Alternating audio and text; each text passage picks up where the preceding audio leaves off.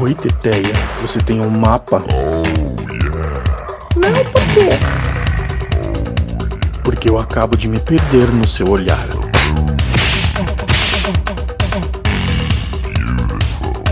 Pra não se perder de novo? Você deveria ouvir o podcast do Popsfera, Maurício. Já está para começar. Chupa, Maurício. Olá, amigos, e bem-vindos ao episódio inaugural do podcast dedicado à maior década viva, os anos 90, que nos trouxeram de Esqueceram de Mim a Matrix, passando por Jurassic Park, Pulp Fiction, Cães de Aluguel, Exterminador do Futuro 2 e Matilda. Também a década do Nirvana, do Oasis, do Bad Religion e do Metallica conquistando o mundo. E nos quadrinhos, meus amigos, nos quadrinhos, que época para se viver. Tivemos o Aranha de Todd McFarlane, os X-Men de Jim Lee, tivemos a X-Force de Rob Liefeld, Image Comics de Spawn, Dragon Youngblood, tivemos o Massacre, Heróis Renascem, The Crossing, A Morte do Superman, Batman Aleijado, Capitão América de Armadura, Vingadores de Jaqueta, Carnificina Máxima, Mulher Maravilha Loira, Alan Moore, Frank Miller escrevendo Soja Louco, e o auge dos desenhistas como Joey Madureira, Robita Jr. e Andy Kubert. Sim, meus amigos, os anos 90 moldaram caráter, transformaram vidas e definiram o que seria a indústria dos quadrinhos, separando o joio do trigo, a pretensão poética a ambição artística, o retrô e o chato pra caralho, deixando para nós um legado de sangue metal, músculos e testosterona, dentes rangentes, metrancas e uniforme cheio de bolso. E para falar dessa época maravilhosa que tocou os corações de todos nós, eu trago meu cúmplice de boa leitura e coxinha no ragazo. O Dale Keon do meu Peter David, o Rob Life do meu Fábio Nicieza, o Jim Lee do meu Scott Lobdell, Hanks. E aí, pessoal, grande prazer aí fazer parte dessa nova, nessa nova investida, né? Novo podcast aí falando sobre a maior década. Com certeza, cu irão arder e estamos aqui justamente para isso, pessoal. Maravilha. Eu sou Raul Cook falando aqui da bela ensolarada Suzana, Los Angeles, da Zona Leste. E esse é o podcast dos devotos de Conchu, dos seguidores de Kang, dos simbiontes sem hospedeiro e dos lacaios de Victor Von Doom. E para o episódio inaugural desse podcast, nós escolhemos um gibi que deve ser a epítome dos anos 90. The Beach, The Dale Keon, que só hoje eu descobri que o nome dele pronuncia Keon. Olha, extremamente justo, grande sucesso, um grande hit da Image dos anos 90, que sofreu todas as os altos e baixos, né, dessa, dessa indústria vital, com atrasos, com troca de arte finalistas, é, com, enfim, histórias surreais, com colorização digital, numa fase ainda que o pessoal estava aprendendo ainda a trabalhar com os programas de edição, mas um, um grande clássico que hoje nós iremos é, dissecar aí, né, que nós vamos conversar aí sobre as primeiras edições e provarmos para todos que é um gibi necessário, mas que poucos irão entender. Exatamente. Pô, você falou aí de colorização digital. Eu lembro quando começou a sair os gibis da Image no Brasil, é, principalmente os que saíram pela editora Globo, né? Que foi Cyberforce, Wildcats, esses, esses gibi aí mais, mais de equipe e tal, né? Tinha o, o Spawn também na editora Abril, mas eu não percebi tanto. Agora, pô, Cyberforce e Wildcats, os caras na hora de colorir, eles botavam uns degradê no, no, no uniforme dos personagens, cara. Porra, ficava muito louco aquele efeito, cara. Você pegava um, um gibi assim de, de, cor chapada, sabe? Um gibi assim, colorização normal. Porra, legal pra caralho, mas você pegava aqueles degradê louco, moleque comprando gibi na banca, olhava aquilo lá e falava, caralho, velho, como, como que fizeram essa, essa mágica aqui, né? E hoje, porra, cinco minutinhos de, de Photoshop você faz coisa até melhor, né? Pois é, né? Tem até um, um subtexto, né, do, do Dale Keon falando, né, que em algumas edições que o pessoal tava aprendendo ainda, que ele ficou muito feliz, né, utilizando o Macintosh. Que outra época, que época maior para se viver, né? Que época maior, velho. O cara feliz que tava usando o Macintosh, muito foda, herói demais a gente percebe aí essas, essas pessoas aí que tanto fizeram pela indústria e jamais tiveram o reconhecimento devido, né, amigo? Porque todos estão errados, mas nós vamos provar que essas pessoas são tão importantes quanto todos os, os, grandes astros né, que fizeram os quadrinhos se tornarem referência nos anos 60, 70 e 80. Né? Afinal, todas essas décadas fizeram com que a maior década existisse. A década de 90, que nós já dissemos já na introdução, que teve grandes bandas, que teve movimentos musicais, que teve todos os personagens B10 possíveis e imagináveis, né, os jogos de videogame também, que estouraram na época, né? E os quadrinhos, né? Não poderia ser uma, uma década maior e eu sinto muita saudade, eu quero voltar.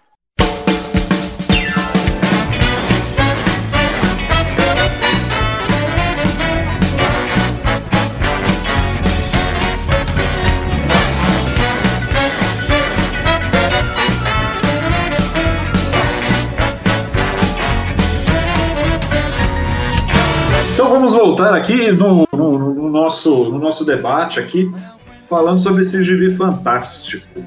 Porra, eu já tinha visto algumas coisas do, do Pete, mas para fazer o podcast eu fui lá de maneira totalmente disciplinada, peguei as primeiras edições, comecei a ler. Mano, o bagulho é louco, hein? É verdade, né? Muitas coisas acontecendo, muito. É, na verdade, é uma temática dos anos 90, né? sendo que as histórias são sempre é, não são lineares, né? Então tem pedaços de coisas que vão acontecendo aleatoriamente que depois formam né, toda uma história, né? São peças de um quebra-cabeça que a gente vai montando. E o Compete não foi diferente também. A, a gente percebe que é, a primeira edição ela é muito subjetiva em alguns aspectos, né? Então coisas vão acontecendo, você não consegue entender as motivações dos personagens, que na verdade a primeira edição só serve mesmo para mostrar, né, quem são os personagens e qual é, é o, o, o começo, né, do, do background de cada um. Então é, a gente tem uma, uma primeira edição com muita coisa acontecendo, mas com nada acontecendo ao mesmo tempo. E você lembrou de um negócio muito foda o começo da Image eles tinham uma, uma, preocupação muito grande de, de mostrar que eles tinham um universo compartilhado. Então, mesmo essas primeiras edições aí do, do Cyber Force, Wildcats, Spawn, Savage Dragon, Young Blood, eles sempre faziam referência ao que estava acontecendo no, no gibi dos outros. E, porra, esse começo era muito foda, né, velho? Porque você pega o, o Peach, se você pega o, o gibi número 1 um do, do The Peach, o, o negócio já tá andando, o trem já, já descarrilhou, já tá muito louco já. E teve coisa que aconteceu antes no, na Young Blood. E, porra, era muito foda isso aí, esse começo aí, a maneira como eles conseguiram organizar tudo, ficou foda pra caralho. Pegava cara de, de estúdio diferente, tinha o Extreme Studios, tinha o Wildstorm, tinha a Topical. E o Dale Keon criou o estúdio dele também, o Full Blade Studios, que estava todo dedicado aí a fazer o, o pitch e perfeitamente integrado com, com os outros.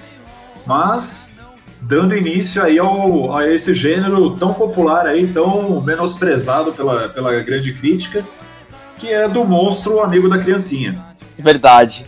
É, quando eu tive primeiro contato com esse material, ainda há muito tempo atrás, é, nos passeios pela Devir, eu consegui encontrar um encadernado não sabia do que se tratava, porque Peach foi um, um título que não teve o mesmo impacto de Wildcats, de Spawn, de Young Blood, né? Então, é, para nós aqui no Brasil, como não foi uma publicação regular que saiu na época, a gente ficou meio alheio, né, na verdade. E tendo contato com esse primeiro, com esse primeiro contato, né, na, na Devir, eu, eu achei muito diferenciado mesmo. Aí eu retornei, né, pensando, poxa, é, esse, esse desenhista ele fez algum trabalho na Marvel. Eu lembrei que ele fez o Hulk na Marvel, uma fase é, dourada do Peter David, né? Então era um cara muito preparado, muito preparado para fazer é, essa obra, né? E o estúdio Full Bleed, é, ele, diferentemente de outros estúdios, trabalhou com o Pete, né? Os outros trabalharam com outros títulos que foram é, acontecendo é, à medida que, que os anos foram passando e esse estúdio ficou é, focado no pitch, né? Exatamente. O primeiro, a primeira aparição dele foi em 92, no Young Blood número 4, mas a partir de 93 é revista própria revistinha aí que ele, que ele tentou levar mensalmente, mas como você falou aí no começo, né, sofreu bastante com atraso e bastante troca de arte finalista também. Eu lembro que eu só fui ouvir falar do, do Pete, fui prestar atenção, né, quando divulgaram que ia sair o crossover do Pete com o Hulk, escrito pelo próprio Peter David, na revista Wizard. Eu pensei, caralho, que porra é esse Pete aqui, né, mano? Eu pensei que o Dale Keon tava, tava fora da indústria, que merda é essa? Aí fui ver o, o, visual do personagem, eu comecei a me tocar que ele sempre aparecia na Wizard. Sempre tinha alguma arte dele com, com o The Pit e, porra, era um visual muito foda, né, velho? Cara grande pra caralho, cheio de músculo, garra, não tem nariz. É, aquele, aquele visual muito louco. O Pit era muito foda, né, mano? Seria um, um Hulk B10 2.0, 16 válvulas, extremamente turbinado a ódio, né?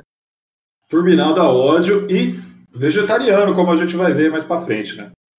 Ah, exatamente. É, uma outra, um outro detalhe também é, interessante sobre, sobre essa obra, né?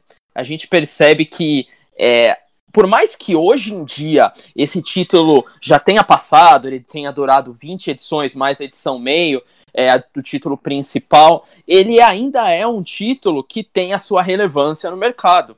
É, inclusive o título pitch número 1, um, né, o, o, número 1, um, ele ainda é um título que é, em leilões americanos vale uma, vale uma certa moeda aí, tá? Eu estava vendo que é, esse título chega a ser comercializado em um estado impecável, né, um estado é, 9.8 na, na, naquela, naquele formato de conservação é, gratificado CGC até 200 dólares, cara. Detalhe importante também. É, vale uma grana, cara. Vale uma grana. Os títulos tão detratados valendo uma grana hoje em dia. É as pessoas re... aceitando os clássicos. Né? Com certeza. Eu vi aqui que quando foi lançado em novembro de 95, o, o The Pit foi uma das, das revistas mais vendidas. Só perdeu para a edição de colecionador da, da morte do Superman, que foi o Superman 75, que vendeu igual água também. Mas o, o Pete chegou aí com como personagem novo, praticamente, né? Só tinha tido uma aparição rápida na revista Young Blood, mas já chegou com os dois pés na porta, como é a característica do personagem mesmo, né? Poucas ideias, soco na cara, e se bobear, ele vai passar corrente em você e, e vai destripar você inteiro. Perfeito, exatamente. Até é, por mais que ele tenha aparecido na revista Young Blood, muitos especialistas é, colocam é, número um como a primeira aparição dele, né? Então é, fica essa, essa dúvida, né? Para qual é a, a, a, primeira aparição que realmente é considerada na indústria dos quadrinhos. Tem gente que coloca o pitch número um como a primeira mesmo e Young Blood também, né? Bom, essa, esse é um assunto que com certeza cada um tem o seu ponto de vista, mas que é importante é, situar que tem esses dois pontos de vista distintos. Importante, importante. É, e é legal a, a primeira dele que é mostrada com detalhes no The Pitch número meio, 0.5. Ele aparecendo no metrô, quebrando os punk na porrada, os punk estavam apavorando todo mundo. O velhinho levanta lá, opa, que, que, história é essa? Aí o velhinho tava com o neto dele, o, como é que é, o time. Ali a gente já, já começa a perceber que, o, que o, o menino, o time, ele vai ser importante na história mais para frente, né? O Pete sai tocando puteiro mesmo, sai quebrando todo mundo na porrada, puro anos 90, não, não quer saber de, de conversa, de filosofia, de profundidade, porra nenhuma. Profundidade da mão dele afundando o crânio dos inimigos. E aí a história começa já mostrando que veio e o que a gente vai ver nas outras edições também é muito visceral, né? É uma coisa assim. Imagino o impacto disso na época, porque é um gibi extremamente visceral, né? É, Pete arrancando cabeças dos, do, dos vilões, é, descendo porrada mesmo, batendo é, em humanos, em não humanos, se alimentando mesmo, né? Da, da situação é, de violência contra ele. Eu achei esse conceito genial é um cara que se alimenta da violência que, que lhe é atribuída. É, é sensacional isso. Gente, ele já é forte pra caralho, assim, descansado. Mas quando a porradaria começa, a dor como estimulante, velho. O ódio que, que, que ele vai sentindo durante a briga vai, vai aumentando a capacidade dele e ele fica ainda mais, mais selvagem na, na, na treta. Ele tem a, as garras dele que são retráteis, né, as unhas dele, fora muita resistência, é, tem fator de cura, que é uma coisa até meio, meio padrão, ele se recupera rápido de, de ferimentos. Mais que o Wolverine, talvez, hein? Olha, mais que o Wolverine, talvez. É, e outra coisa aí que eu, eu acho o grande diferencial dele, ele tem poderes psíquicos limitados, que é por conta do duelo mental que ele tem com aquela criatura lá do, do planeta dele. As, os diálogos, né, entre essas, essas criaturas, essa criatura e, e ele, é, no começo me parece que ele é um ser direcionado, né, por essa criatura, mas muitas vezes isso é quebrado, mostrando que a motivação dele é justamente é, contra as ações de violência que estão ao redor dele. Ele não consegue é, suportar a violência simplesmente observando a coisa acontecendo. Ele se envolve e acaba resolvendo do jeito dele, sujando as mãos com mais violência ainda. Genial. Genial. É exatamente isso. Quando você lê o, gibi, parece que ele simplesmente chega dando porrada em todo mundo. Mas não. Ele chega numa situação que está acontecendo violência aí de, de ter alguém muito mais forte contra alguém muito mais fraco, contra alguém indefeso. E ele parte para cima mesmo, ele não quer nem saber, ele vai mostrar que o mais forte é ele. Então é só, só porrada comendo solta. E fica, fica a pergunta aí para você, meu amigo. Hanks, o que, que, você achou da arte da edição número 1? É uma arte cinética, movida a muitos barris de ódio. É uma, é uma arte muito bonita. É, a arte como, como um todo, ela, ela, é, ela consegue passar pra gente é, toda, todo o aspecto psicológico do personagem que vai é, perdendo a paciência, observando as situações acontecendo. É, as cores são muito bacanas também. É, é recentemente eu estava tava lendo algumas revistas da Marvel da época e você percebe uma, uma diferença muito grande, né? Na verdade, o, o conjunto faz toda a diferença. Eu acho que além da, da arte, a, a colorização, ela, elas se enquadram formando uma unidade. Eu acho isso muito bacana. É, seja na número um e nos outros números também, a arte diz muito, né?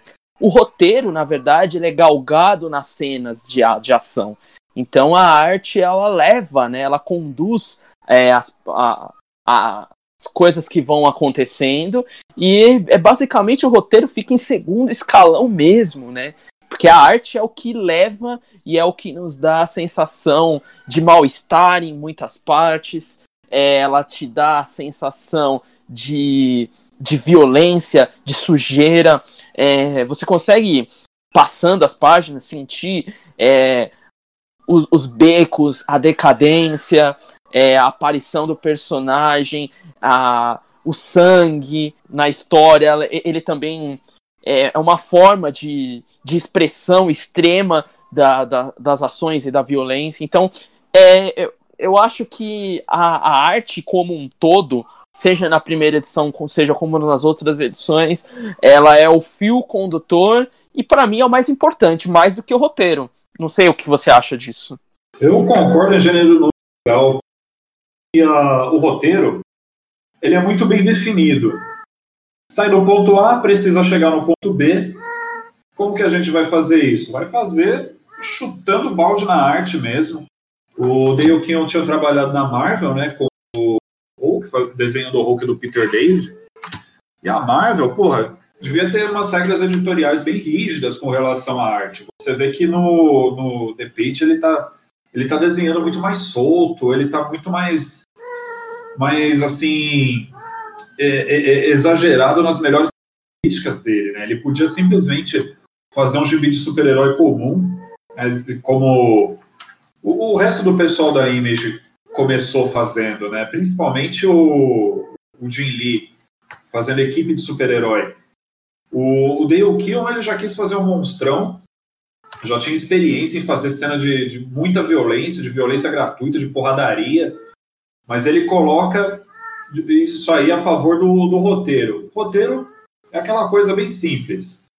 Pete está no ponto A, ele precisa chegar no ponto B. Tá rolando uma treta que ele precisa resolver. Ele gastava o lápis mesmo fazendo a, as cenas os mais espetaculares possíveis, como o Pete descendo porrada em todo mundo mesmo. E isso aí você percebe realmente que acaba ficando um negócio muito explícito, né? Ele já não estava aí restrito pelo Comics Code, então ele queria mais é mostrar a cabeça sendo aberta na base do soco mesmo. Exato. É até lembrando, né, fazendo fazendo uma analogia com determinados materiais que saíram na época, né, um pouco antes, na verdade, os autores da Image, né, o McFarlane no Aranha, o Jim Lee nos X-Men, é, os caras eles é, apertaram né, a caneta muito forte, né? Na questão do, da violência explícita, né? Nos seus títulos. E aqui eu acho que é, foi feito da maneira mais intensa possível. Até te faço uma pergunta.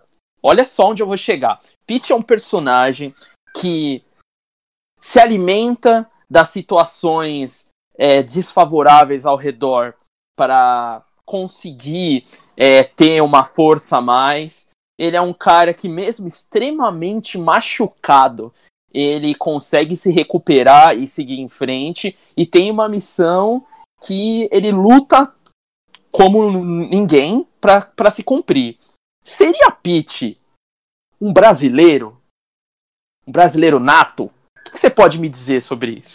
Eu acho que ele só não é mais brasileiro porque ele começa a levar porrada quando ele tá tomando uns golpes aí, quando, quando alguém consegue derrubar o sangue dele, ao invés dele ficar reclamando, dele, dele, sei lá, dele fazer um drama aí, putz, como minha vida é sofrida, como minha vida é miserável, ele pula essa parte e vai direto para fazer aquilo que o brasileiro faz de melhor, que é resolver as coisas com muita violência nesse ponto aí, ele realmente ele tem um, tem um pezinho aqui no nosso, no nosso maravilhoso país, é, só que com apenas as melhores características. Né? É, é, é curioso você pensar dessa forma. Né? A pior coisa que pode acontecer para quem está lutando contra o, o, o Pete é começar a levar vantagem na luta, porque aí ele, ele vai ter as capacidades dele ampliadas e ninguém vai conseguir segurar.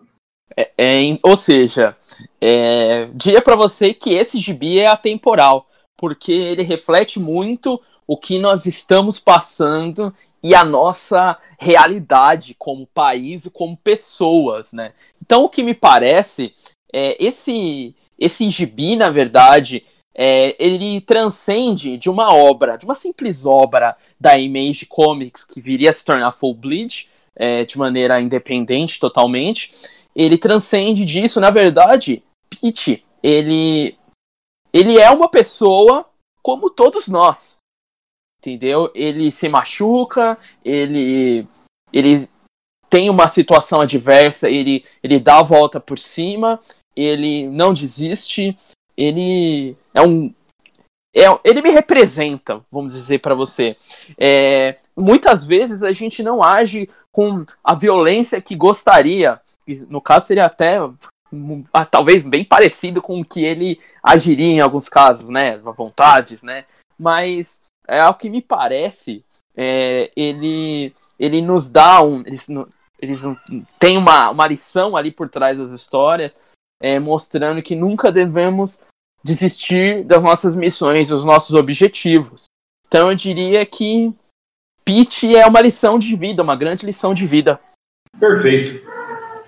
Perfeito. Eu só queria acrescentar que a instituição Devotos de Conchô é totalmente contra a violência, exceto por motivos de trazer justiça, vingança e, em casos extremos, por dinheiro também. Fora isso, a gente condena veementemente o uso de violência em qualquer instância. Exatamente. É importante dizer que esse programa é altamente recomendável para maiores de 18 anos.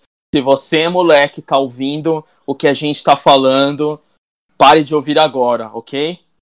Tá ok?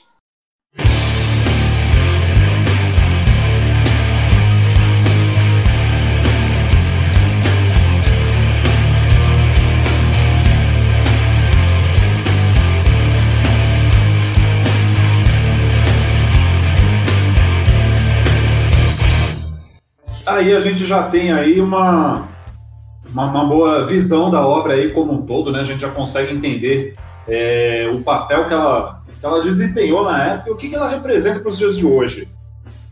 Assim da história. O gibi começa com os punk tocando puteiro lá no terror, ameaçando todo mundo, querendo querendo humilhar todo mundo. E o Pete simplesmente ele aparece ali dentro do metrô. E como a gente falou, né?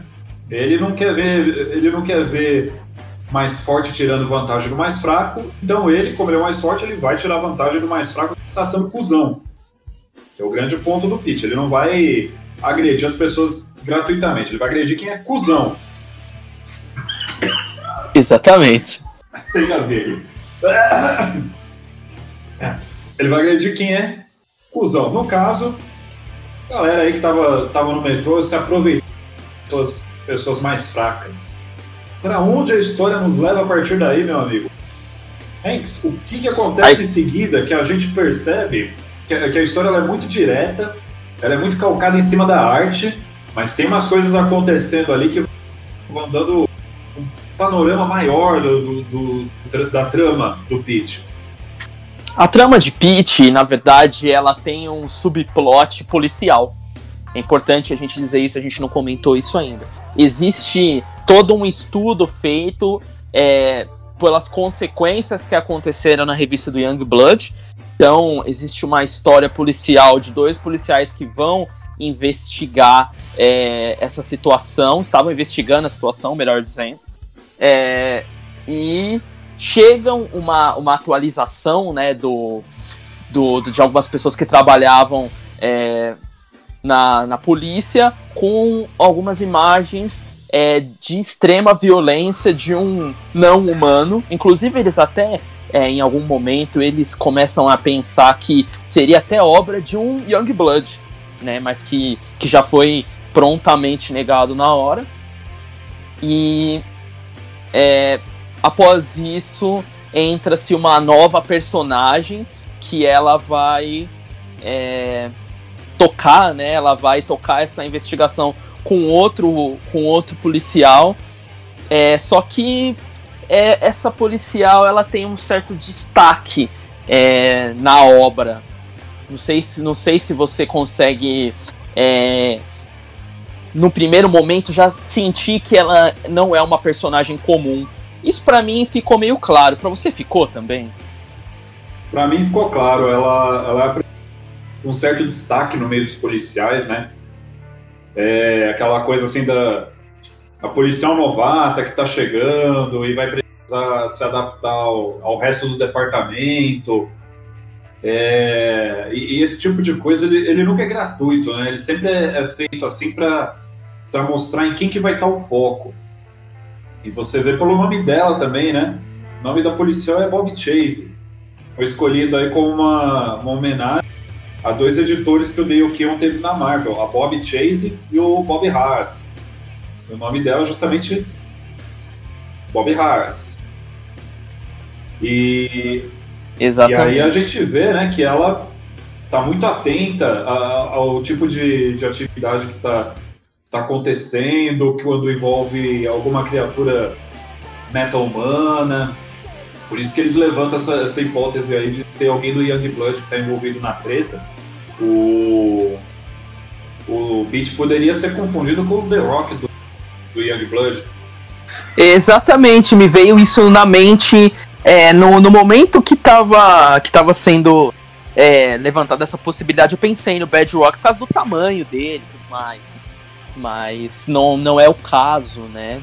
E depois a gente consegue perceber, né, que ela tem realmente a sua, a sua importância, ela não é uma personagem feminina qualquer é, de background da história, porque ela tem uma força sobre-humana que ela salvou o policial que estava com as pernas presas em cima de, de um bloco, né, de uma de um de uma e, e assim, é, ela conseguiu pegar com as mãos, assim, né? Impressionante como o cara não ficou decepado de cair um bloco desse, né? Em cima, em cima dele, mas. É, aí ele. Aí ela meteu o H, o H né? Meteu o caô do tipo, olha, é, nas situações extremas ficamos muito fortes, né? essa, essa, cena foi muito foda mesmo. Caiu um pedaço. Que era, porra, devia ter uns dois metros de espessura só aquele negócio lá. Devia pesar uma tonelada. Ela ergue o bagulho. Ah, que atenção no momento, né? A gente consegue fazer umas coisas aí inesperadas e tal. Aí o cara finge que acredita também. É, mas ele ficou assim, é, Maies, tá ligado? Que... É. Tá ligado? Que tem algo errado aí, né? E depois tem aquela cena clássica, né, de, dos gibis dos anos 90, que ela tomando banho, pensando, pô, o cara, ele é um imbecil, mas mais ou menos, entendeu? Ele é um semi-imbecil, entendeu? Então fica, fica com essa com essa alcunha do tipo, olha, não sei o que o cara tá pensando de mim, pode ser que ele esteja manjando o meu rolê, pode ser que não, tal, e pelo menos os primeiros números isso não é é claro isso, né? Ela ela chega em um dado momento que a gente vai é, falar um pouquinho mais para frente de metranca, tal, entendeu? B10, como se deve, metranca na mão, dentes rangendo, mas naquele momento ainda ela não. Ainda a gente não sabe qual é a real motivação dela, né? A gente, a gente sabe que tem alguma coisa diferente na Bob, mas a gente não sabe exatamente o que, que é. Exatamente. E ela investigando aí essa, essa aparição aí no, no metrô, a polícia não sabe, mesmo, mesmo as testemunhas não entenderam nada do que estava o, o velhinho lá com o neto dele, com o time, pensando, pô, cara gigante aí, desceu porrada em todo mundo, salvou a gente. E a, e a Bob sempre, você percebe que ela tá sempre um passo à frente de todo mundo. Ela, ela realmente sabe o que está acontecendo. E como você falou, a cena do banho é um dos momentos clássicos da Image, né? Eu acho que a Image popularizou o, a, a cena do banho com a personagem feminina aí pro, pros anos 90, né? É, uma cena que define uma década, né? É, obviamente que simula a nossa vida, porque eu, pelo menos, costumo pensar bastante quando tomo banho, então faz todo sentido ela tá pensando ali no que vai acontecer, o que é e o que não é no banho, né? E, obviamente, isso foi refletido com, com todo, todo o êxito possível nessa obra. Exatamente. Eu digo mais ainda, eu não só costumo pensar quando tô tomando banho, a exemplo da, da, da Bob aí nessa cena, eu ainda tomo banho pelado. Pois é, ela já está ali, né? É, com ali aquela toalha, aquela toalha grande, né? É, certeza que muitos nerds da época, ou que essa toalha caísse, né? Mas ela não caiu, vocês perderam, vocês se fuderam. Exatamente. O importante é a gente ir logo para a cena de porrada, ir logo para a cena de ação. É, ao mesmo tempo que o Pete ele tá, aí você começa a perceber alguns pontos aí da história dele, o que, que aconteceu com ele, você percebe que na verdade ele é um fugitivo do planeta dele. É, ele também tá, tá carregando consigo alguma coisa muito importante, muito preciosa para ter gente atrás dele. Tá, tá vindo gente aí atrás dele querendo saber o, o paradeiro dele, né? E mais importante, de alguma forma aprisionar ele de novo para levar ele. Aos poucos a gente vai descobrindo o que está acontecendo, levar de volta para onde, por que ele é fugitivo, onde que ele estava. E a parte mais importante aí é a extensão das habilidades dele, né? Porque depois que ele salva o, o menino lá no metrô, vai se formando um elo entre os dois que na hora da, da caçada aí chegam até a confundir um com o outro. É uma, um detalhe importante que, que eu achei bem bem usado, bem sacado, foi a questão dos pesadelos do menino com o Pete, né? Então ele ele dormindo, né? Ele tinha a visão do Pete e de tudo aquilo que estava acontecendo e realmente é um elo que, que, que foi formado, né? É importante que o, o menino nesse momento ele estava em Connecticut, tá? E o Pete estava em Nova York fazendo uma pesquisa, é, na verdade a gente está falando de quase 90 milhas de distância, tá? O pitch ele tem uma característica de se locomover com muita velocidade, né? Ele pula, né? Muito, ele vai pulando e vai conseguindo atingir é, distâncias maiores, né? Mas ele, ele saindo de Nova York para Connecticut para resolver mais para frente uma dificuldade do, do, do pequeno time foram. A gente está falando aí de 90 milhas, então a distância né, é alta, mas mesmo assim ele consegue é, pular de um indo de um ponto para o outro, sem nenhuma locomoção em um primeiro momento. Claro, ele tinha, ele teve uma moto, né, que ele que ele teve uma treta lá com os caras da, de gangue de moto e tal, e pegou uma moto e foi dar um rolê de moto, mas é, se percebe que realmente a velocidade dele de um ponto para outro é como o Hulk fazer, como o Hulk faz, né, pulando, né, e, e tendo distâncias muito altas entre um pulo e outro. Então é essa forma de locomoção do Pete também. Tem uma cena que, que um cara fala uma, uma frase é, icônica dos cinemas, né? Não sei se você lembra, se você lembra dessa, dessa frase, é, que o cara vai dar um tiro nele, aí ele fala é, Say hello to my little friend. É, Exatamente. Genial. Muito bem lembrado, muito foda essa parte aí.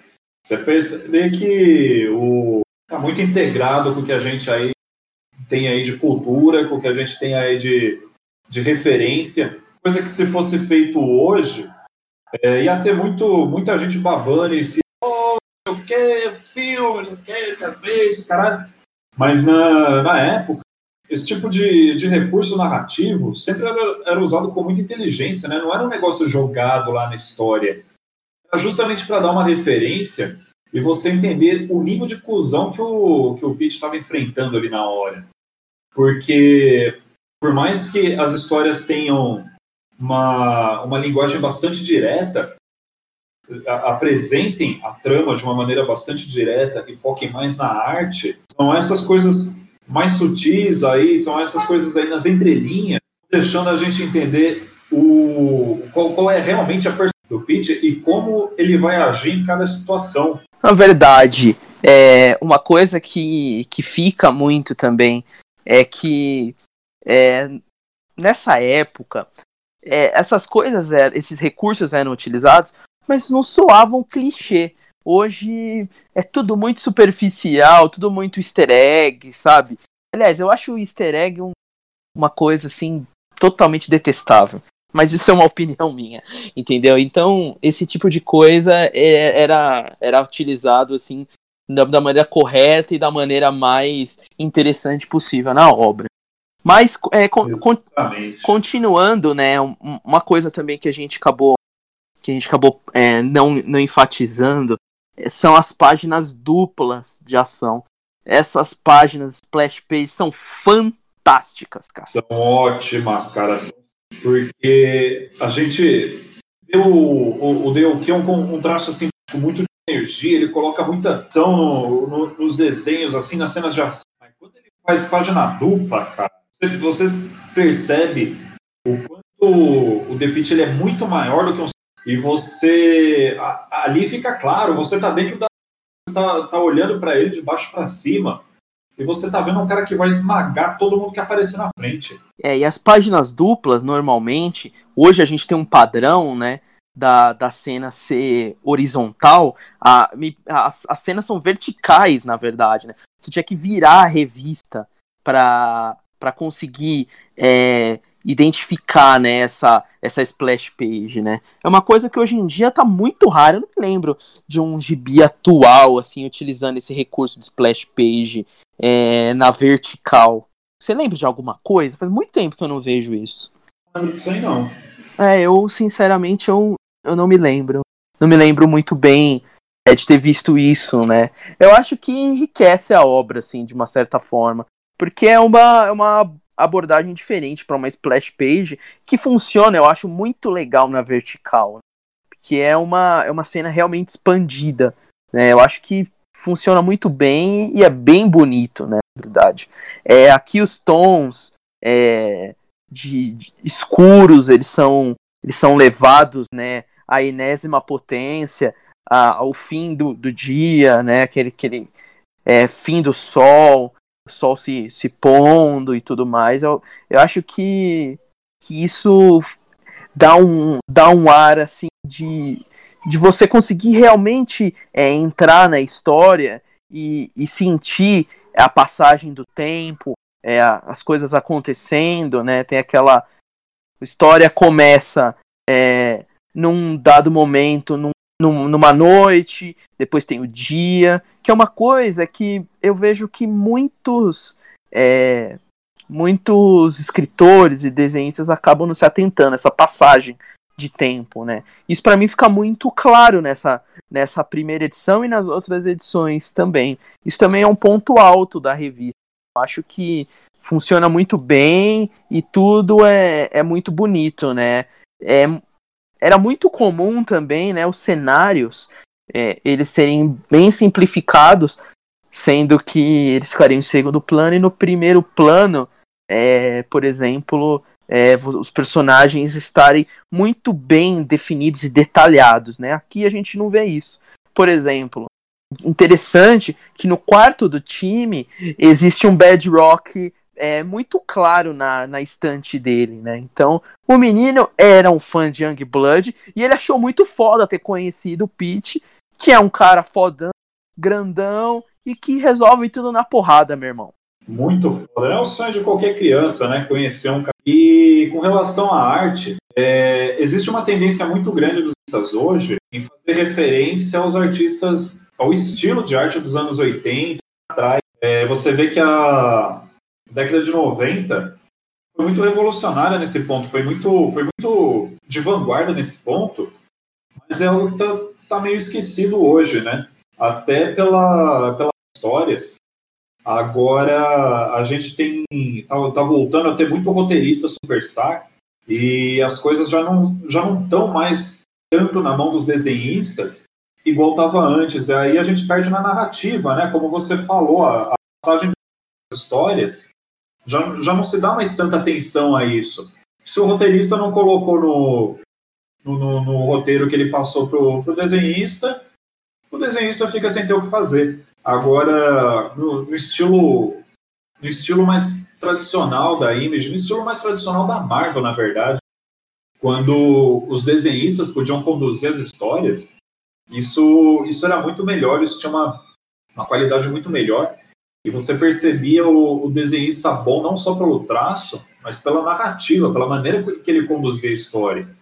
Muito disso está se perdendo, né? A gente está com, com desenhistas muito bons aí para fazer para fazer pin-up, para fazer capa, mas a narrativa da história acaba sendo deficiente, né? O cara copia o mesmo, mesmo quadro quatro vezes na mesma página e, e, e usa isso cheio de texto em cima para conseguir fazer a história dar para frente. Uma coisa importante também que eu, que eu gostaria de destacar é que a gente está falando muito, né? Mas porque há muito a se falar mesmo. É, muita coisa acontece em uma edição. Eu diria para você, cara, que se a gente pegasse a primeira edição, seguramente hoje em dia daria um encadernado de seis edições. Eu, quando estava relendo é, recentemente esse material, eu também cheguei a essa conclusão. Né? Hoje em dia, é, as coisas elas demoram muito para acontecer, né? demoram é, principalmente em revistas regulares de linha. Então, demoram seis edições para acontecer. Aqui acontece muito numa edição, né? Então, é, esse também é uma diferença. Quando você comprava quadrinho nos anos 90, você comprava um quadrinho que muitas vezes tinha uma história que tinha começo, meio e fim, terminava ali, aquela edição. Hoje em dia, isso não existe mais, é tudo seis edições. Você vai ler seis edições para uma coisa que era resolvido antigamente em uma edição só. Então é uma coisa que, que eu também gostaria de enfatizar né, em Pitch número 1 um, acontece muita coisa. A gente já destacou é, a aparição dele, a, a, luta dele contra os motoqueiros, a, a policial. A gente destacou é, a situação é, da policial investigando o Pete, o menino, é, a questão dele estar tá em um lugar e o Pete está em outro lugar. É, agora acho que para a gente fechar essa primeira edição, seria legal a gente falar um pouco dos vilões. Se você puder dar uma explanada pra, pra gente aí sobre os vilões, o que, que você achou dos vilões de Peach? Olha, num primeiro momento, eu tava achando. tava achando que não ia ter vilão Tava achando que ia ser o desordenadamente aí, desgovernado, é, derrubando tudo que aparece. Bem clichêzão de monstro mesmo. E aí você percebe no, no GP, não só não tá correndo desgovernado, como também o, os vilões eles vão, eles vão aparecendo e eles vão colocando. É, não, não é apenas o nível de ameaça dos vilões. Eles colocam o Pete como um nível de ameaça muito grande também. Eles vão colocando o, o, o Pete assim como, porra, se a gente não, não pegar ele de volta, se a gente não capturar ele de volta, se a gente não deter ele, se a gente não matar ele, acabou pra gente. Ele vai acabar com a gente fácil. Então, os vilões eles precisam estar à altura disso. E, e a maneira como isso vai, vai aparecendo aos poucos, é, de repente você tem um diálogo ali é, entre vilões aí que estão a porra, milhões de anos-luz de distância. O que, que eles estão querendo fazer? O que, que eles estão estão planejando? Pô, o Pete fugiu, quem que vai levar a culpa? Quem que vai resolver essa parada agora? E o, o, o ele sempre tem o, o foco principal, assim como a maior ameaça. Os caras têm o medo da porra do Pete. Então, para conseguir deter, eles precisam ser uma ameaça ainda maior, eles precisam fazer algo ainda mais perigoso para dar conta do nível de poder dele. Eu achei isso foda pra caralho. Eu achei bem interessante também. É, que assim, um senso de urgência, né? Daquela coisa, tá? A gente tem uma ameaça que é um monstro, e a gente tem uma ameaça pior que o monstro. Então, vamos pro lado do monstro, porque de repente ele pode resolver a outra ameaça, que me parece é, mais urgente ainda, né? Então, esse senso de urgência vai crescendo e você, no, em um primeiro momento, você pode achar o Pete até um, um personagem muito visceral, tal, e, e ele não ser carismático ao ponto de você torcer para ele. Mas quando você vê é, a ameaça alienígena é, querendo capturar o, o menino Tim, é, você acaba virando fã número um do Pete e torcendo para ele como se não houvesse amanhã. Isso também é, é bem é bem claro assim. Imagino que é, você também tenha sentido essa vontade de torcer para ele. A situação tá ali, aquela coisa, o menino vai morrer e você pelo amor de Deus, aparece, cara. Na, na boa, na boa. Isso é muito foda, porque eventualmente o Pete vai aparecer e ele não tá nem aí com quem tá do outro lado da treta. Ele, ele percebe que tem alguém em perigo, ele tem, percebe que, que alguém fraco está sendo ameaçado por alguém muito mais forte. Ele não, ele não planeja muito, ele não, ele não se preocupa com ele mesmo ele vai pra porrada mesmo, ele vai proteger quem ele acha que precisa ser protegido, sem, sem pensar duas vezes. E numa dessas aí ele pode é realmente perigoso, mas ele não tá nem aí. Ele, ele conta com as habilidades dele, né? Porque não é só um, sei lá, um, um trem desgovernado. É, ele consegue ser bastante estratégico na, nas lutas dele, consegue pensar na melhor maneira de atacar cada, cada inimigo que cruza o caminho. Mas é como você falou, é sempre pensando no bem das outras pessoas primeiro. Ele não está preocupado com ele mesmo. É todo o tempo essa sensação de tensão. Porra, vai dar merda, ele vai chegar e vai chegar para resolver o negócio mesmo. Na, até a, a, gente falando agora sobre a segunda edição, né, que começa com a maneira também bem visceral, né, no assalto a banco, né, que os bandidos eles acabam se safando, mas um deles vacila, tá sem máscara e, e uma, uma mulher a vê, né, vê esse cara e eles acabam levando ela como refém. É impressionante como quando o Pete aparece e, é, e existe o recurso é, do armamento pesado é, por conta dos assaltantes, sendo que todos nós sabemos que a arma de fogo é um, me método mais letal, né, de você deter determinada coisa ou criatura ou quem quer que seja.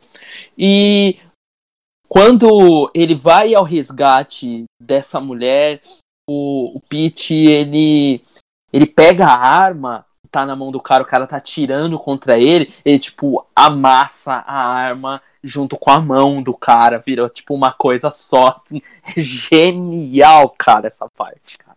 Muito foda, muito foda. É, realmente, se, se tem alguém sendo cuzão, é, essa pessoa tá, tá muito ferrada porque ele vai até as últimas consequências mesmo.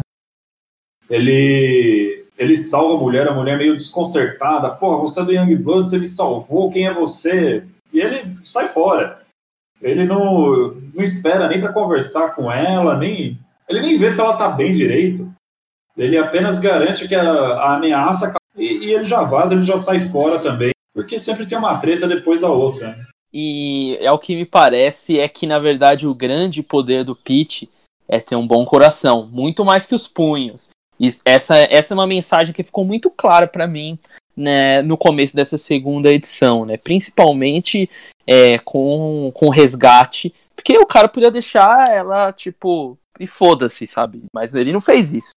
Então, é, é o, o, coração é realmente talvez a parte mais forte do personagem, né? Ele, ele tem coração, entendeu? Ele é um personagem que ele, ele não te cativa sendo o bonzinho, o, o herói que a gente conhece. Ele é totalmente ao contrário disso. Ele é um, ele é um anti-herói na sua essência, mas ele tem um bom coração. E ele é um cara que dá murros na cara de, de vilões e arranca a cabeça. Como não amar? Como não amar? Inclusive, nessa edição, a gente. Ele falando com essa consciência que está dentro dele, né? Com essa coisa. Essa, essa outra voz que está dentro dele. Não é como se ele estivesse falando sozinho. Não, realmente tem uma outra consciência dentro da mente dele. E ele trava uns diálogos aí com ela em, em certo ponto da, da edição que vai ajudando a gente entender melhor o que está acontecendo também. O time e o avô dele voltam a aparecer nessa edição também. É, e a coisa, você vê que ela é bem construída, né? A história ela é muito direta, mas não quer dizer que ela seja estúpida, não. Construída nos detalhes dos personagens, como você falou, né? O, o ele se preocupa mais com, a, com as outras pessoas do que com ele mesmo. Ele tem bom coração, ele não quer ele não quer que a, a, as pessoas inocentes sejam prejudicadas. E por outro lado a gente vê outras outros personagens aí ao, ao, na trama que vão ajudando a gente a entender melhor. Mas o, o grande destaque mesmo, é, novamente, é você ver como a, a arte trabalha em favor dessa, dessa história, né? Como a, as cenas assim de muita ação, de muita violência, elas vão conduzindo exatamente o que a gente precisa saber sobre cada um dos personagens e sobre o, a, a trama maior que está rolando. Que é basicamente uma trama é, espacial que os caras estão querendo parar o Pete a todo custo. E quando eles não conseguem ter esse êxito, que eles estão à procura do menino time e o Pete acaba chegando e resolvendo a situação, é o vilãozão, ele ficou muito contente com isso e fudeu geral. Então, é, foi bem. É, a edição acaba, né? A segunda edição acaba assim de uma maneira é, extremamente agressiva é, do, do vilãozão, do, do personagem ameaça, é, ameaça principal, é, falando: olha, você não conseguiu o que você foi designado, é, as tropas não conseguiram fazer o que foi designado, e você vai sentir agora minha ira, meu caro.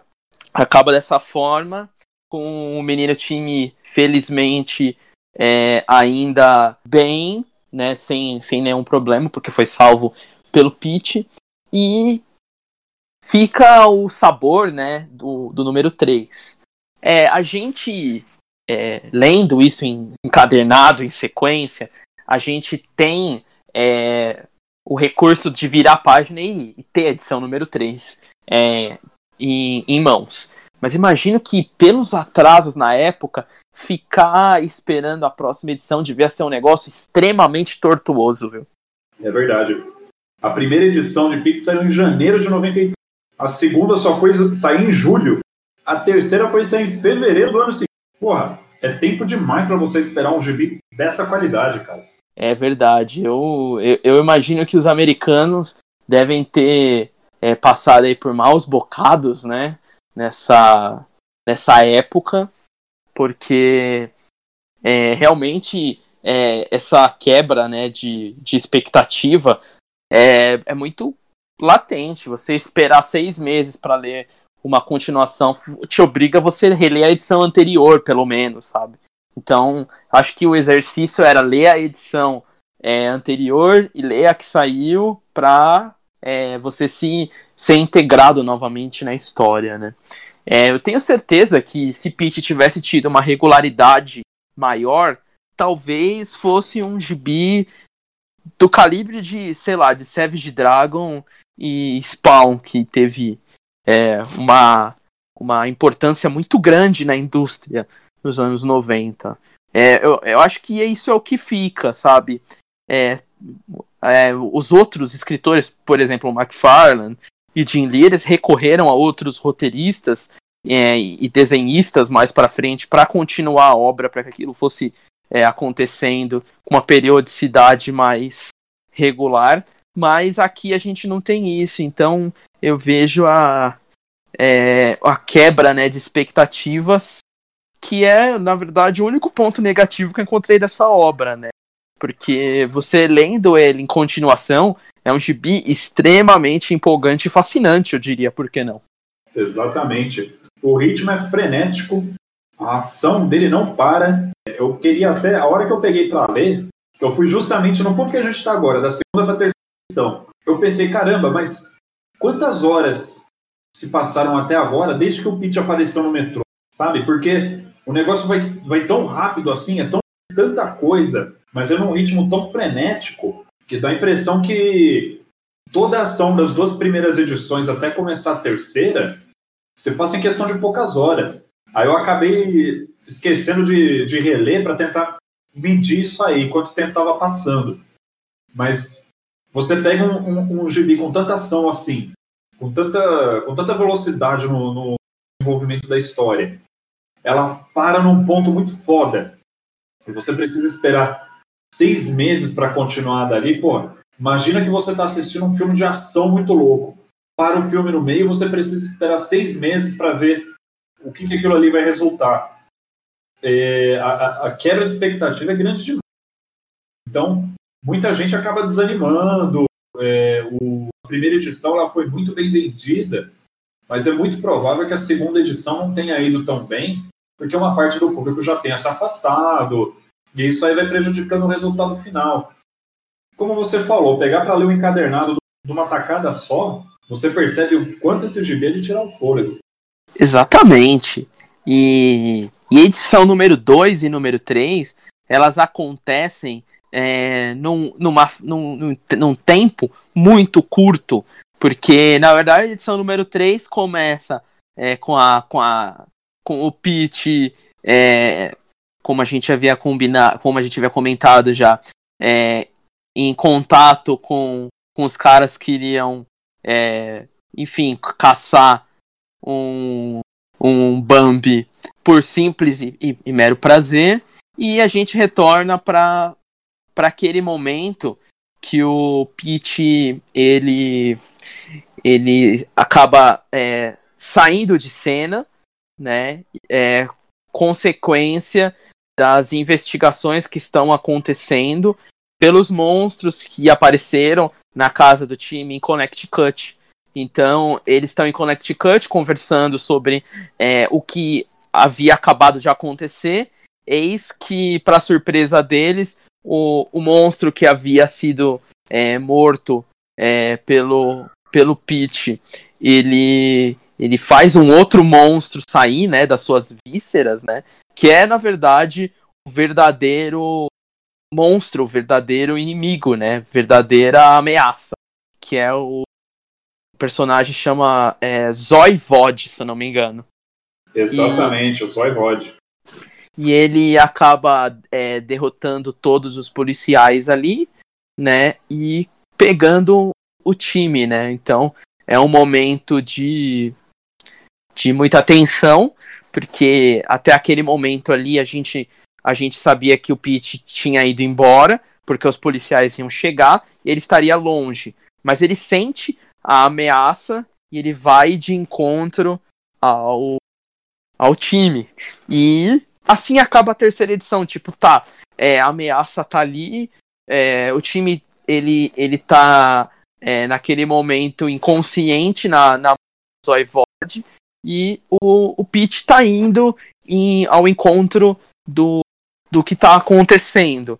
E mais meses de espera. Né? Então, essa essa revista acaba aqui com um gancho matador para o número 4 que iria resolver a situação. É, sua consideração assim para essa edição número 3. O que, que você sentiu no final da edição?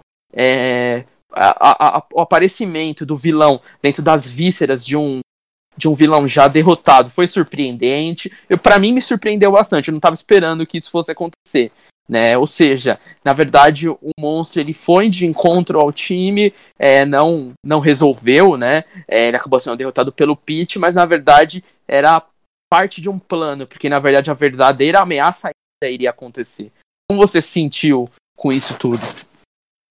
Olha, sinceramente, essa terceira edição em part... é, eu senti como se eu fosse um, um surfista de trem, só que o vagão era um daqueles vagão de carga, aqueles tanque de, de produto químico altamente corrosivo, descendo a serra em quarta marcha, sem freio, e pensei, puta que pariu, velho. O negócio tá ficando louco demais, cara, porque a história começa aí num ritmo um pouco diferente, sabe? Um negócio até meio cinematográfico, dos caçadores lá na floresta tal.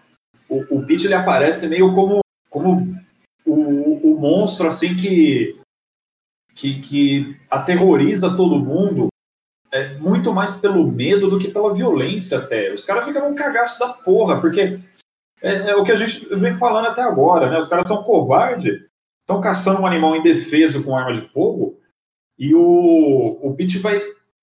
Ele não vai. Ele não passa atropelando todo mundo de uma vez ele aos poucos ele vai tirando a coragem dos caras. Isso é muito foda, porque os caras fogem, ele quem sobrevive sai correndo, e o Pete fica amigo do cachorro. Que é uma das cenas aí que fazem valer a pena ler quadrinhos, né? Você percebe que o, o monstro aí é amigo da natureza, comum a todos os monstros, né? A gente vê muito a, a aparência e não percebe o quanto eles estão ligados à nossa mãe terra. E daí a coisa já vira completamente com o Zoivod chegando. De repente, sai outro monstro de dentro dele. Tá ligado? Fisicamente, assim, uma aparência mais frágil, mas o cara é muito pior do que estava antes. É, é, muito mais perigoso. E aí a, a edição termina com tudo que podia dar errado, já dando errado. Tudo que podia dar errado já deu. A única coisa que pode acontecer agora é o Pete aparecer e tirar uma carta da manga aí para conseguir resolver a treta. Exatamente. E, e a, a, na verdade, a capa do número 4 ela é muito emblemática, né? É rosto contra rosto. A, uma, uma capa linda que mostra os dentes rangentes da maneira mais intensa. Diria para você que essa seria a propaganda da Oral B mais forte que eu vi nos últimos anos. Então, os dentes rangentes aí, um contra o outro. E agora temos é, a resolução do caso. Ou vai o racha, o Merino time está inconsciente. Muitos achavam que ele estaria até morto já. Ele na, na naquela situação péssima. E Pete por favor, apareça para resolver isso, né? É, o, o, avô dele, ainda machucado, pede um, um, um, socorro, né? Grita, e assim, como a gente esperava, o Pete aparece novamente, é, pedindo, né, pro, pro, pro monstro soltar o garoto, e o cara, tipo, joga o moleque pra cima e, tipo, foda-se, saca? Segura o moleque aí, então. Segura esse. Toma esse passinho, então. Aí o cara, tipo. time! Vai atrás do moleque e tal, né? E, e, a gente, e a gente vê, né, todo o cuidado com o moleque, ele consegue pegar. O moleque que usa tênis Reebok, inclusive, né? Você pode ser um menino, mas você sempre pode ter estilo. E você é, vê, né, que ele, que ele salva o menino no alto, né? Ele consegue pegar o menino no alto. E aquela voz que fica dentro do pitch é, acaba ajudando, né, o menino, porque ele aparentemente ele tá num estado semi-morto ali, né? E essa entidade acaba saindo do, do corpo do Pete e indo pro menino para tentar salvá-lo. Isso é o suficiente para deixar o Pete full pistola e voltar para a cena da treta antes que a coisa ficasse pior, porque os policiais não iam conseguir dar conta de vencer o vilãozão. Mas nem fudendo. Mas nem fudendo. A gente, a gente vê que nas outras edições o Pete ele tá sempre reagindo a alguma ele ele vê a treta acontecendo, ele vê alguma coisa errada, ele vai lá, interfere e ajuda a resolver. Nessa edição, ele, ele toma a iniciativa de ir até a treta ao invés de esperar alguma coisa acontecer. Quando estão atacando a casa do menino, o, o Pete já está no caminho, já, já aquele, aquela velocidade já para poder proteger ele, né, que é, é a, a grande característica dele. E uma das coisas muito legais desse jogo, né, velho? Você vê a, a amizade entre um monstro gigantesco, praticamente invencível, forte pra caramba, que não pensa duas vezes antes de usar violência, e uma criança frágil que, pô, eu não descuido até ela pode morrer. E a, a solução aí para salvar a vida do interessante, porque a, aquela, aquela consciência que estava dentro da mente do Pete, que estava conversando com ele, que estava orientando, estava guiando ele, passa para o menino, salva a vida do menino, e a gente vai ter aí a, a, essas três consciências aí guiando a história, né? O, o Pete, esse, esse outro alienígena, e o time, formando aí o, o principal núcleo de personagens da, da história. Um não, não tem forma física, tá lá dentro do, do corpo do, do Pete, mas isso aí já dá pra gente muita coisa, para muito, muito material para a gente entender a história. Né? A coisa ia ficar muito vaga se o Pete fosse um monstro absolutamente solitário, se ele simplesmente estivesse fugindo e não tivesse ninguém com quem conversar. Ele está conversando com essa voz e como recurso narrativo, isso ajuda a gente a entender um monte de coisa, acaba sendo um negócio muito inteligente, muito bem sacado, para não só conduzir a trama, como para colocar o leitor dentro dela também. E na hora que a porradaria começa a ficar louca, meu Deus do céu, é uma cena mais louca que a outra só socão nervoso, policial tentando resolver as coisas, aí a, a, a policial que finalmente saiu do banho, cheia, cheia de metranca, cheia de arma, descendo tiro também, tentando ajudar a resolver. Mas é na, na, na base do, do, do, dos punhos do Pete que o negócio vai, vai finalmente se consertar. E uma, uma coisa que, que me parece até surpreendente, né? Eles têm uma briga, etc e tal, e soco pra lá, e não sei o que e tal. Legal. Só que é, o Pete ele é derrotado. E é uma coisa que é, no primeiro momento me chamou assim extrema atenção. Porque se ele é o único cara que conseguiria derrotar o Zoivod e ele é derrotado pelo cara, né? Principalmente é, por conta é, dos poderes mentais, né, desse cara aí que acaba derrotando ele, né? É, ele é derrotado e você tem um dado momento assim que você vê assim o, o Pete de joelhos assim, tipo, fudeu geral assim. Agora é, a gente não sabe que quem pode, quem poderá nos, nos defender, até que chega próprio menino time. Menino time já possuído pela por aquele por aquele direcionador que estava no pitch que foi para ele, né? É, o menino é, acaba resolvendo, né? É, a situação ao lugar do pitch que já estava é, extremamente ferido, né?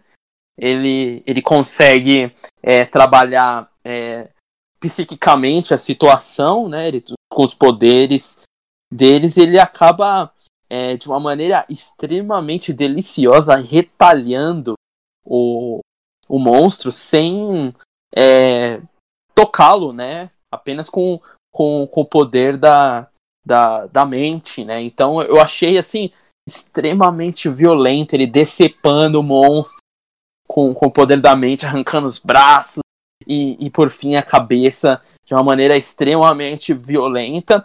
E B10 pra caralho do menino também, que a gente sabe que não era ele, que era o. Quer dizer, a gente tem ideia de que não é ele, né? Que é o, que é o espírito que saiu do, do Pete, o direcionador, que acaba dando um direcionamento para o menino. E a gente a gente tem é, essa conclusão aí de do vilão sendo derrotado através da mão do próprio do próprio time. O que, que você achou disso, cara? Você gostou disso? Eu achei muito legal, sabe? Que prova o menino também tem a sua importância. Na verdade, a gente vê Pete, ele é o, a parte forte, o menino a parte fraca. Ou seja, é, o ponto fraco do Pete é o menino e o ponto forte, a força do menino é o Pete. Mas não necessariamente. É, o que, que você achou disso, cara? Eu acho que foi um, um gibi muito à frente de seu tempo, porque virou um, um grande clichê. E, a, atualmente, tem muitas produções baseadas nisso, né? Da, da criança superpoderosa que resolver a treta toda. Eu me pergunto se a Eleven do Stranger Things não foi baseada no Menino Tigre. Eu digo isso, obviamente, sem jamais ter assistido Stranger Things, mas para mim, a, a, influência ali na, na obra é gritante. É, eu gostei muito disso aí, de ver uma criatura tão poderosa quanto o Pete tendo que admitir derrota, para chegar um menino que deveria ser salvo, né? Todo mundo esperando que ele fosse resgatado, e o menino resolve a treta toda. Claro que ele, ele tá com esse, esse, esse boost de poder aí dessa consciência que tá dentro dele, mas é, se não fosse se não fosse o menino, o Pete tinha se ferrado iam acabar usando o Pete contra a humanidade. E, porra, eu não vejo ninguém no Youngblood que fosse capaz de deter. O, o Bedrock daria uma briga boa, mas eu não imagino o, o Pete sendo derrotado pelo Youngblood. O que a gente, a gente viu ali foi um momento de, de hum. tensão pra caramba, de realmente não saber o que esperar, o que vinha. De repente o, o, o Pete é levado de volta lá pra, pra prisão de repente ele é capturado aí de novo, a história vai se voltar para o espaço, sei lá o que, que, vai acontecer. E não, a gente tem essa reviravolta aí que foi, foi muito bem colocada e é perfeitamente coerente. Não foi um negócio tirado do cu, né, velho? É, você. Quando você para para pensar em tudo que aconteceu até ali, foi preparado para chegar até aquele momento. Foi preparado para ter essa conclusão. Foi muito foda, foi muito foda. E isso prova que nem tudo é tão aleatório quanto parecia lá na primeira edição, que os, os, o quebra-cabeça já vai formando uma imagem, a gente já vai tendo uma ideia já do, do que cada um é e cada, o que cada um tem como motivação. É, uma coisa que eu achei bem interessante foi é, o avô do menino metendo a culpa no Pete, falando, cara, essas merdas estão acontecendo por causa de você, meu amigo. E o Pete simplesmente diz, cara, você não tá entendendo o que tá acontecendo, cara. Tá entendendo? Não tá. Entendeu? É, em continuação, a gente vê a, a policial lá com a metranca na mão, falando, Pete, meu, você vai ter que se explicar o que tá acontecendo aí, né? E ele, obviamente, como todo todo grande anti-herói, meteu foda-se, não vou me explicar nada, um grande abraço pau no cu de você, pau no cu de você e das suas ideologias, e ele catou o que sobrou do monstro, na, colocando nas costas e, e olhando é, para baixo e saindo andando, né? E assim é, a gente tem o, o fim da edição. Fim da edição fantástico também, né? Não vou ajudar vocês, vocês que se danem. Exatamente. Você, você percebe realmente a história ela foi bem bem arquitetada, ela foi bem construída para chegar até aí. É, diferente dos gibis de hoje, né? Que, pô, em quatro edições aí que o Pete levou para resolver a treta, para salvar um menino, para derrotar. Cara, isso levaria aí uns, uns dois ou três anos numa, numa revista normal hoje. Se fosse um, um personagem consagrado, então, se dentro dessa premissa, aí um Hulk fugitivo, tentando, tentando se esconder em outro planeta, num mundo estranho, caramba, isso aí ia demorar pra caramba, ia ter um monte de time desnecessário, a, a história ia ficar completamente perdida. E o que a gente tem aí é, o, é a síntese do, dos melhores momentos de uma grande saga, né, meu? A gente tem chegada do, do herói, o, tentando sobreviver, tem os coadjuvantes misteriosos, tem o vilão overpower que chega para tocar o. Porra, por mais que a gente, a gente leia gibi, na hora que a gente tá com, com o gibi ali na mão e a treta acontece, a gente pensa, caralho, que, que foda, velho. Que, que privilégio poder estar tá lendo isso aqui. E a gente, hoje em dia, né, com, com tantas opções que a gente tem o leque aí nas nossas bancas de jornal aí, com mil histórias aí das majors, né, Marvel, DC e, e hoje em dia também a gente encontra mais outros materiais alternativos e tal, até a própria Image, que já não é mais a mesma. É, ler é, The Pitch, para mim, é, me fez voltar numa época que os gibis eles, eles tinham uma missão para cumprir, eles cumpriam com toda a exatidão possível. É, são quatro edições que valem muito, é, que tem uma história fechada, mas que ainda há um gancho, porque o Pete diz que o vilão foi derrotado, mas essa forma dele foi derrotada, que na verdade ele não, ele com certeza não estaria derrotado, então é, existe, um, existe uma ponta aí para a continuação das histórias e, e também, obviamente, todo o background em cima, em cima do menino time, em cima do seu avô, em cima dos policiais. É, você tem uma história completa que te entrega tudo que tudo que é que é desejado, né, numa, numa história em quadrinhos, mas você fica satisfeito, né, Inclusive, você fica satisfeito com, com o resultado, acho que é importante dizer isso. Para mim foi, para mim foi um, uhum. extremamente satisfatório, mas é, eu posso continuar a partir da edição 5 é, um novo arco, vamos dizer assim, totalmente é, autônomo do primeiro arco, mas que, obviamente, se você tem uma, uma, uma melhor, um melhor aproveitamento se você ler as edições anteriores. Eu acho que essa é a grande sacada dos gibis de antigamente. Você poderia começar a ler no número que você quisesse, entendeu? É, você não precisaria Exatamente. de 30 anos de cronologia para entender sobre um determinado tema. E para mim, Peach é um gibi incrível, com uma arte incrível, cinética, é um gibi cercado de violência, com muito coração, com personagens muito divertidos, é, é uma leitura extremamente prazerosa e que para mim não poderia ser diferente, a nota é 10. Exatamente, amigo. Como diria o grande Jim Shooter, todo gibi é, tem o potencial para ser o primeiro gibi de alguém. Então é muito importante você conseguir ter uma coisa um pouco mais fechada dentro da, da edição que deixe claro para o leitor que está tá embarcando naquele gibi pela primeira vez quem é o protagonista, quem é o, o antagonista, quais as motivações de cada um e uma ideia do plot geral ali do que, que tá. E, porra, cada, cada edição do Pitch entrega isso aí para você de bandeja. É, é, tudo muito bem fechadinho, bem estruturado. A gente tem uma história maior nessas quatro edições. E, como você falou, né? A, a sequência aí para o que vem para as edições seguintes está muito bem encaminhado. A nota não poderia ser outra, né, amigo? Exatamente.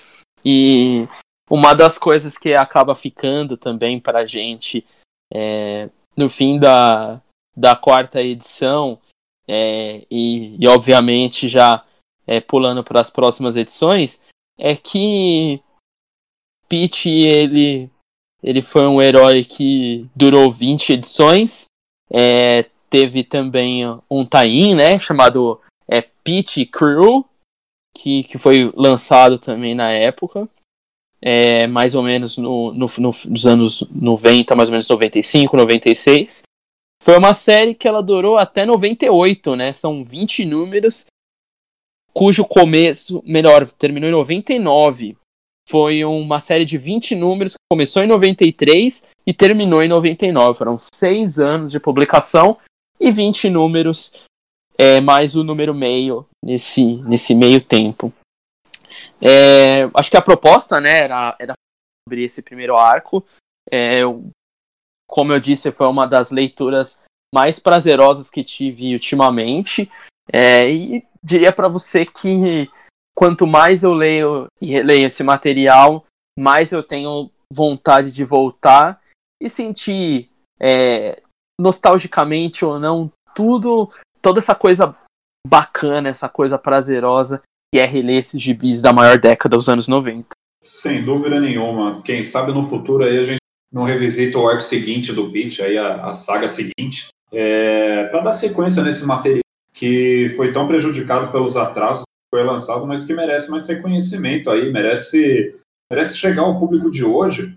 É, infelizmente é o tipo de coisa que vai ser bem conseguir encontrar na Amazon, que é, não tem como, seria mais pelo, pelo eBay mesmo, tentando, tentando algum leilão, mas realmente é um, é um gibi que a cada anos é muito divertido, é muito bom de ler, vale a pena a leitura e é altamente recomendado altamente recomendado e, e uma leitura que com certeza não vai decepcionar. É, quando você, leitor, é, tiver pitch em mãos, é, peço uma coisa. Não, não subjuguem, não subjuguem e, e leiam com o coração aberto. Com certeza, o resultado final dessa leitura vai surpreender extremamente você, leitor, criado a leite com pera e a ovo maltino na geladeira.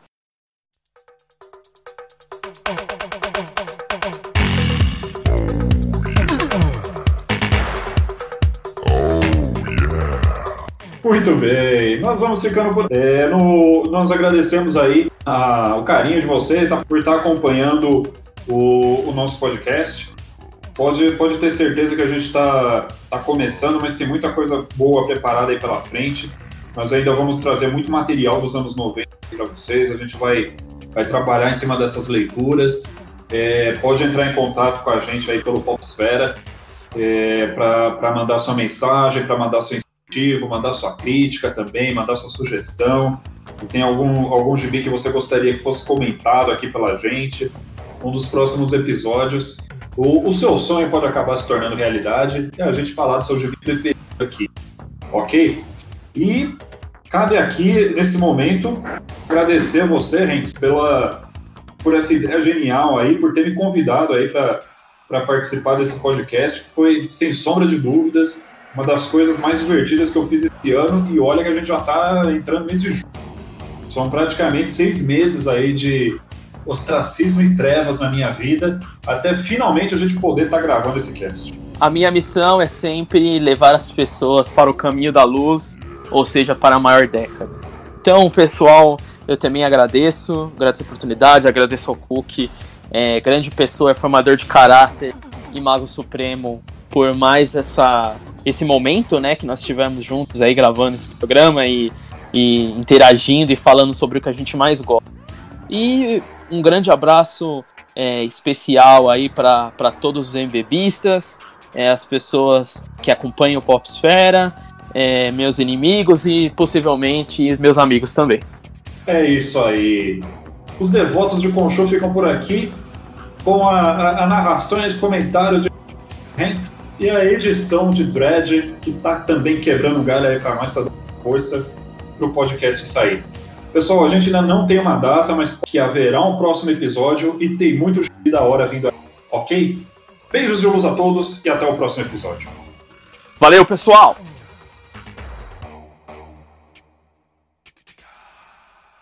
Acabou!